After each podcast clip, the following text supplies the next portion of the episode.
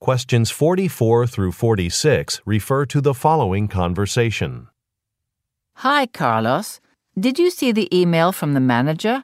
Our fitness center's going to stay open 24 hours. Yes, I read it.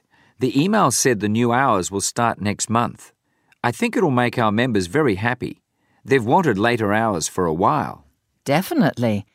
The manager also asked us to make some signs and post them around the gym so members are aware of this change. I have some time now.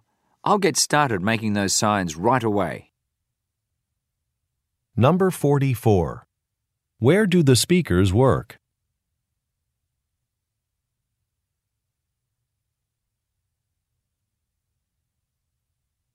Number 45.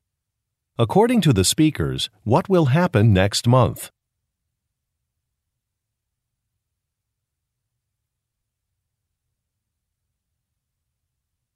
Number 46. What does the man offer to do?